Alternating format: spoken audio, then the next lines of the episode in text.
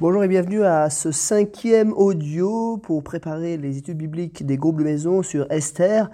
Et on va donc s'attaquer au chapitre 5 du livre d'Esther. Juste quelques mots de contexte avant de lire le texte lui-même.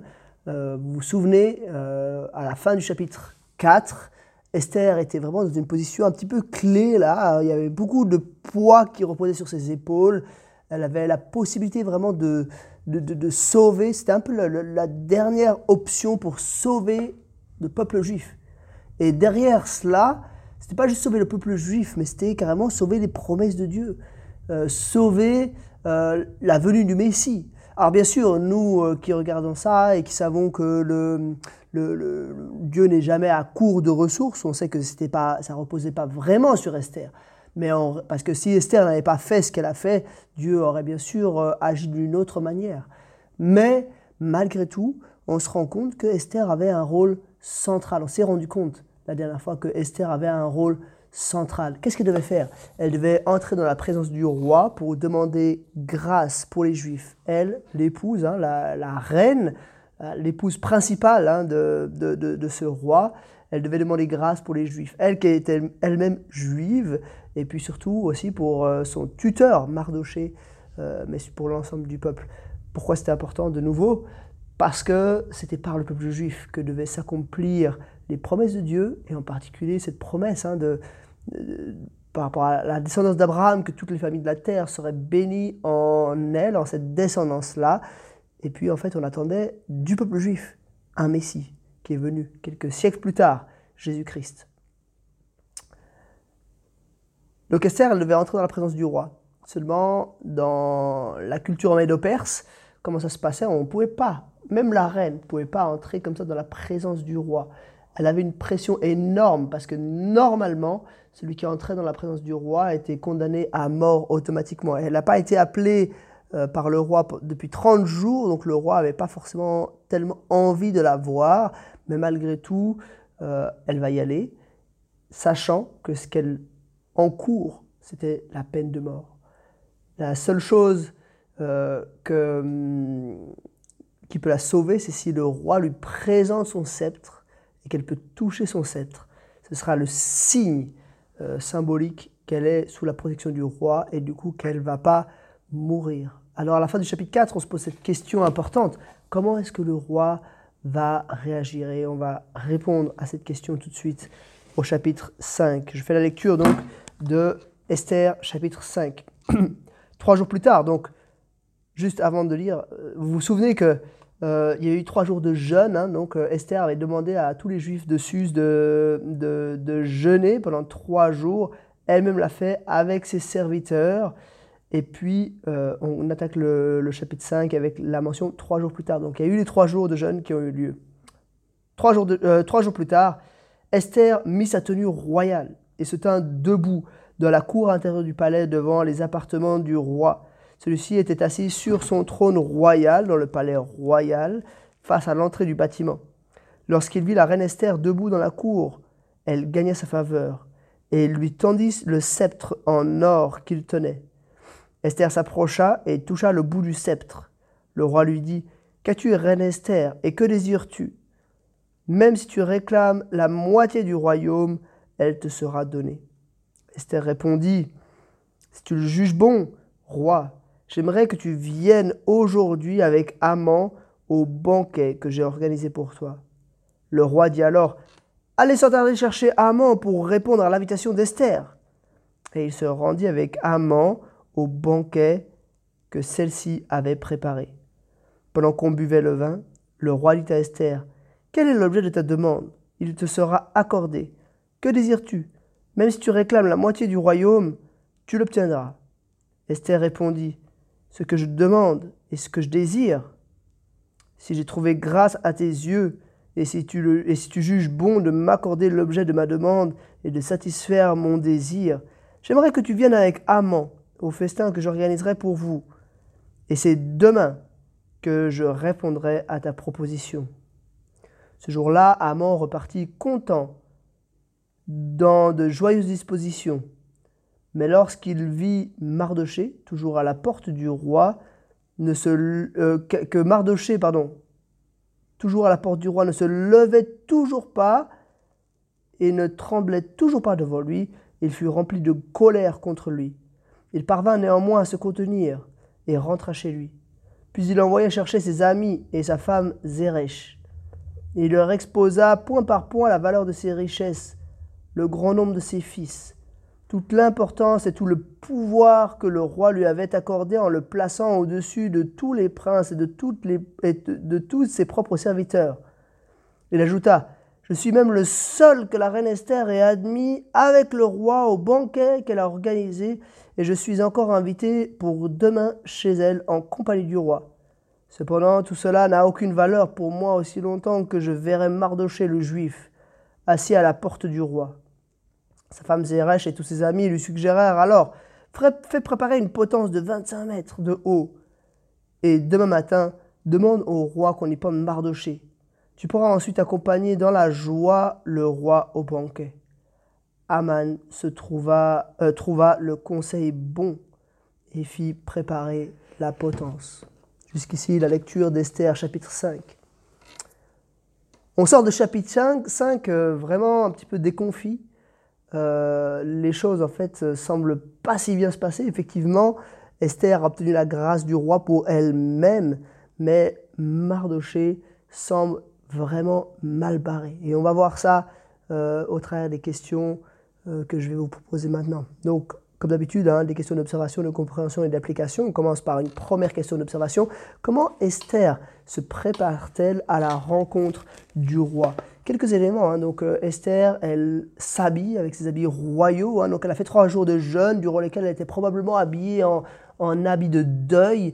Elle est dans une situation terrible, mais malgré tout, elle met ses habits royaux pour euh, être digne de s'approcher du roi, pour mettre toutes les chances de son côté. Donc vraiment, elle se prépare, elle prend le temps, enfin voilà, elle, elle prend toutes les billes avec elle pour maximiser les chances de réussite. Et puis, elle va pas directement dans la, dans la pièce du roi, mais elle se tient dans la cour, à l'extérieur, un petit peu dans l'axe de la porte, vous avez vu, hein, de telle sorte que le roi puisse la voir, puisse l'appeler. Et puis tout de suite, en fait, l'attention retombe, le roi l'appelle, il lui tend le sceptre d'or, et puis Esther s'approche. Et le roi est en fait extrêmement bienveillant envers elle. Hein. Que désires-tu? Même si tu réclames la moitié du royaume, elle te sera accordée. Euh, donc un roi extrêmement bienveillant. Et tout à coup, toute cette tension qu'on avait au chapitre 4 et qui était vraiment importante, tous ces, euh, on voit qu'il y a comme une, une première étape, euh, une première difficulté qui tombe. La mise à mort d'Esther est en quelque sorte repoussée. Pour l'instant, euh, elle est quand même, elle attend quand même la mort, puisque tous les Juifs attendent la mort, hein, dans quelques mois à peine. Mais là, elle a quand même quelques mois, euh, elle a quand même un petit sursis puisque le roi lui a permis de toucher son sceptre. Deuxième question d'observation, quelle stratégie Esther met-elle en place pour convaincre le roi? Et là, il y a plusieurs éléments, je pense, à, signaler. Premièrement, Esther ne va pas tout de suite poser sa question. En fait, elle aurait pu euh, couper court et puis dire bon bah le roi, euh, il me promet la moitié de son royaume, donc bon si je lui demande de, faire grâce juste au peuple juif, il va sans aucun problème euh, accorder cela. Mais Esther, elle prend le temps. Elle, invite le roi à un premier banquet. Euh, et puis en fait, euh, elle va ensuite, à ce premier banquet, inviter le roi à un deuxième banquet le lendemain. Elle met un petit peu de distance. Euh, alors, bon, est-ce que c'était par stratégie? Est-ce que c'était une euh, forme un petit peu de, séduction du roi pour essayer d'un petit peu de le convaincre? Peut-être.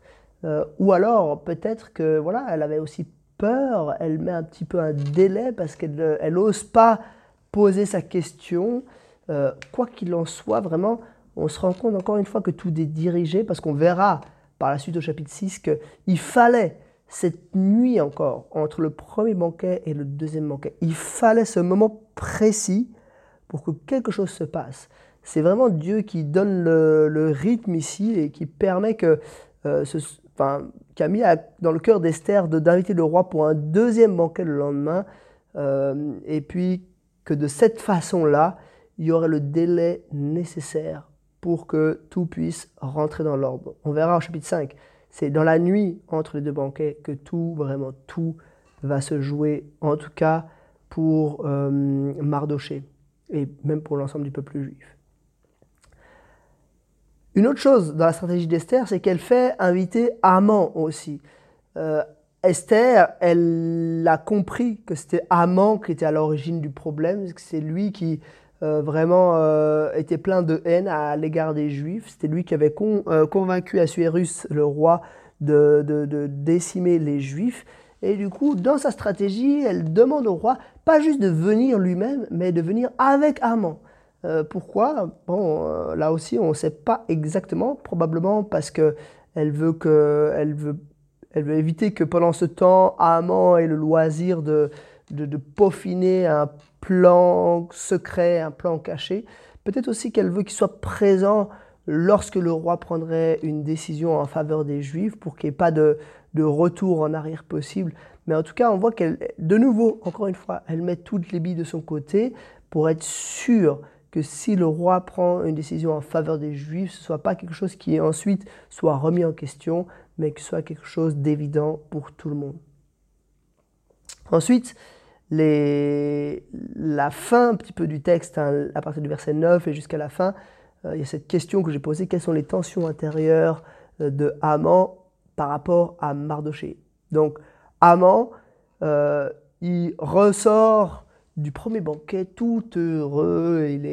Il a passé un bon moment avec le roi, avec la reine. Et puis il est honoré parce qu'il a été invité par la reine, lui seul avec le roi. Seulement en sortant, il croise Mardoché à la porte du roi. Et ça, ça lui fait remonter toutes ces choses-là. Alors bien sûr, il se contient, mais il rentre chez lui. Et puis il fait venir ses amis, enfin ses plus proches amis, puis son épouse, hein, et puis il sollicite leurs conseils. Euh, et on voit vraiment cette tension intérieure. D'un côté, il, fait valoir un petit peu toutes les, les, prouesses dont il est l'auteur, tous les fils qu'il a eus, toutes les richesses qu'il a accumulées. On verra hein, plus tard qu'il a, il a 10 fils, si ma mémoire est bonne, au chapitre 9. Euh, toutes les richesses qu'il a accumulées et puis tout le pouvoir aussi qui lui a été accordé par le roi. Donc vraiment un homme d'une puissance extrême, mais il va avoir euh, cette cette parole forte au verset 13. Hein. Cependant, tout cela n'a aucune valeur pour moi aussi longtemps que je verrai Mardoché le juif assis à la porte du roi. Donc on voit cette haine, d'un côté une fierté, d'un côté un homme accompli, un homme qui a fait tant de choses, et puis en même temps une bêtise.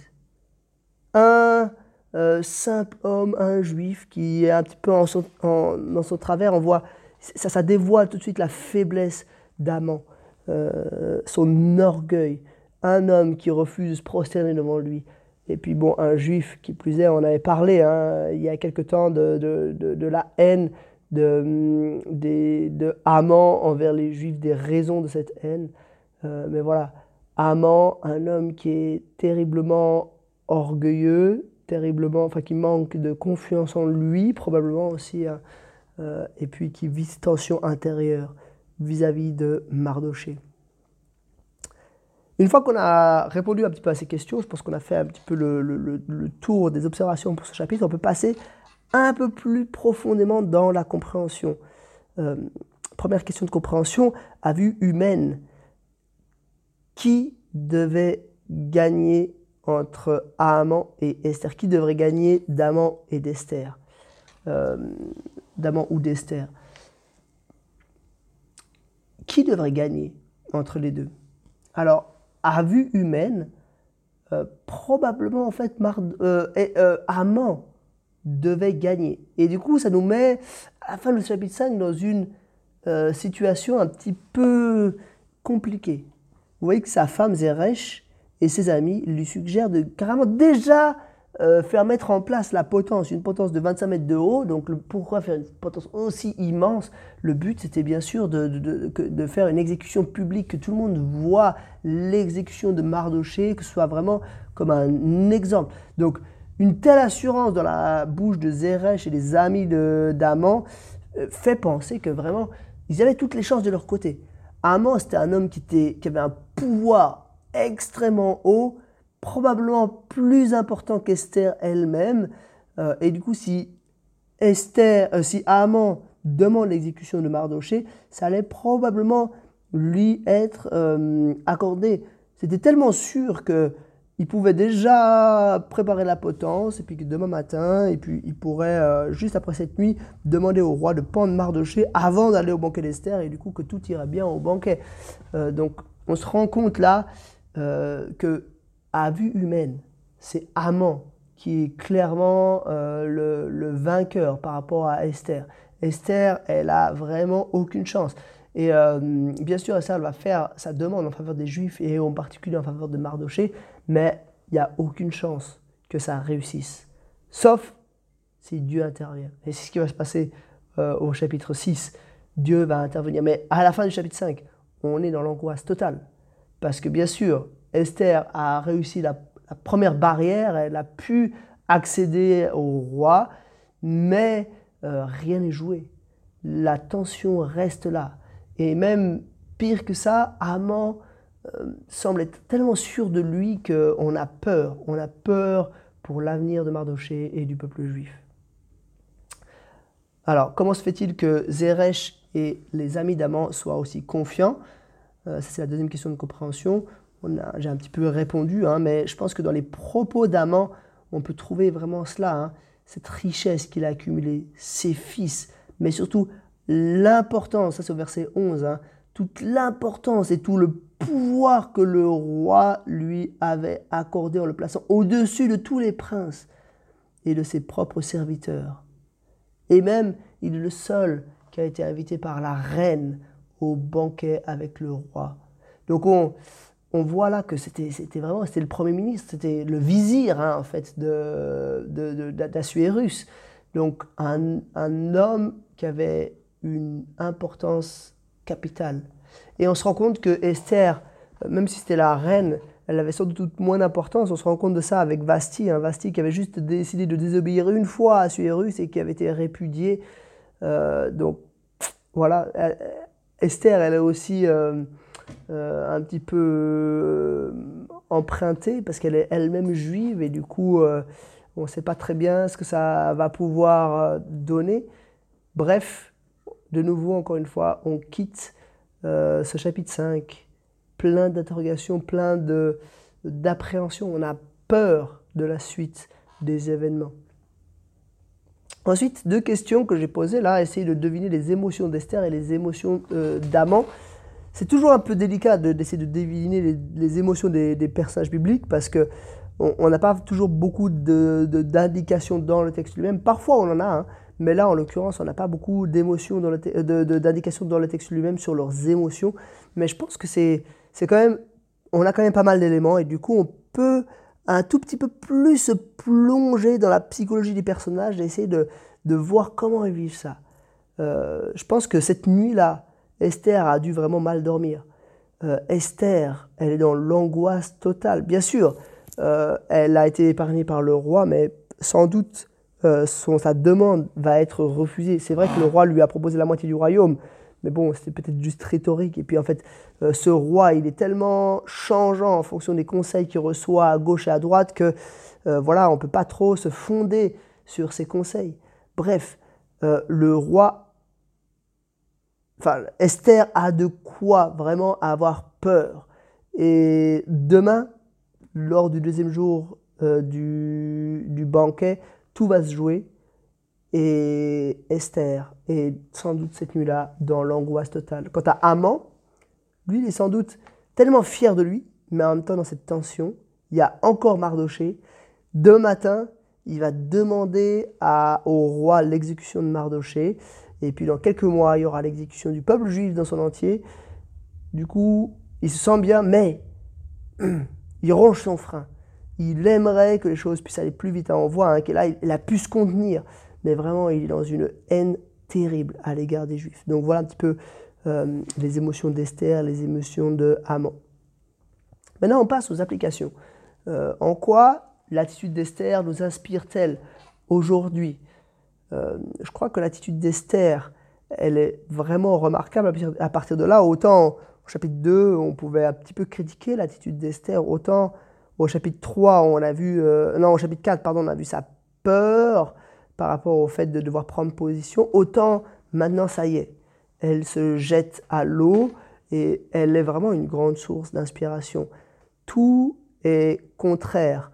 Euh, je veux dire, elle, aura toutes les raisons du monde de renoncer, de ne pas euh, aller de l'avant, mais pourtant elle décide de s'engager pour la libération, pour la sauvegarde du peuple de Dieu et euh, même, on pourrait dire de nouveau, hein, pour la, la réalisation des promesses de Dieu pour l'humanité entière.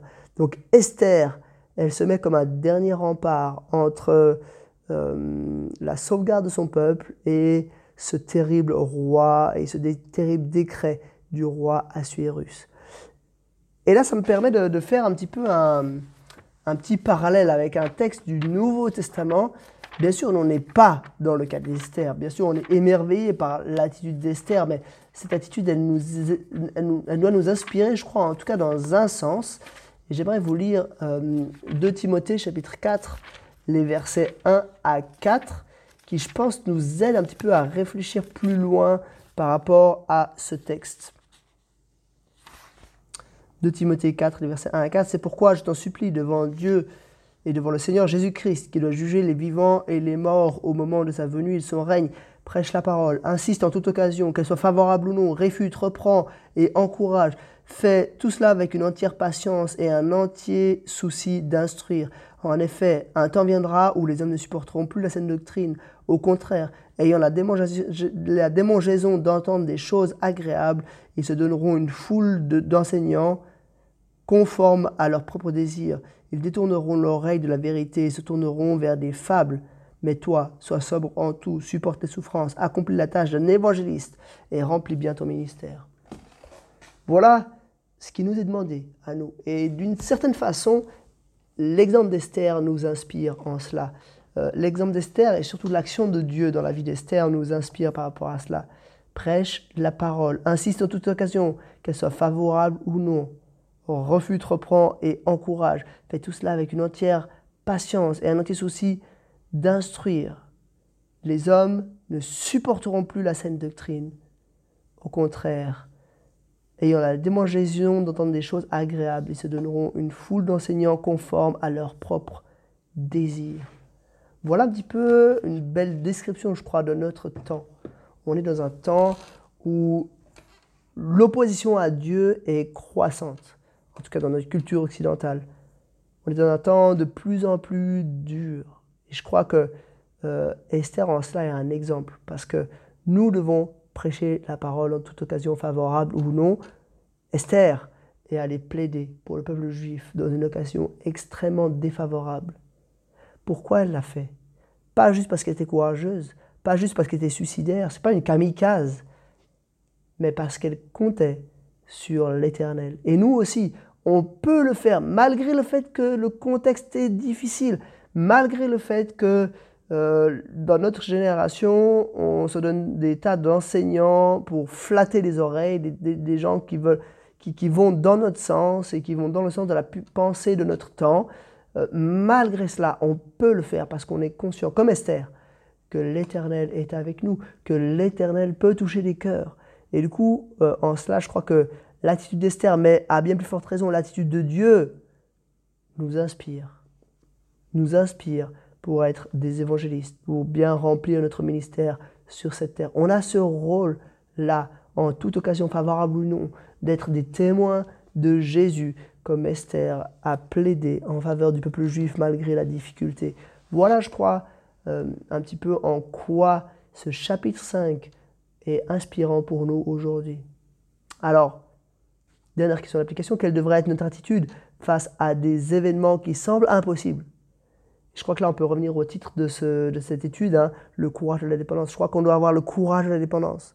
Ce n'est pas un courage qui se trouve en nous-mêmes, c'est un courage qui se trouve en Dieu. Parce que Dieu a le pouvoir de euh, faire euh, couronner de succès nos, nos actions, nos, nos entreprises.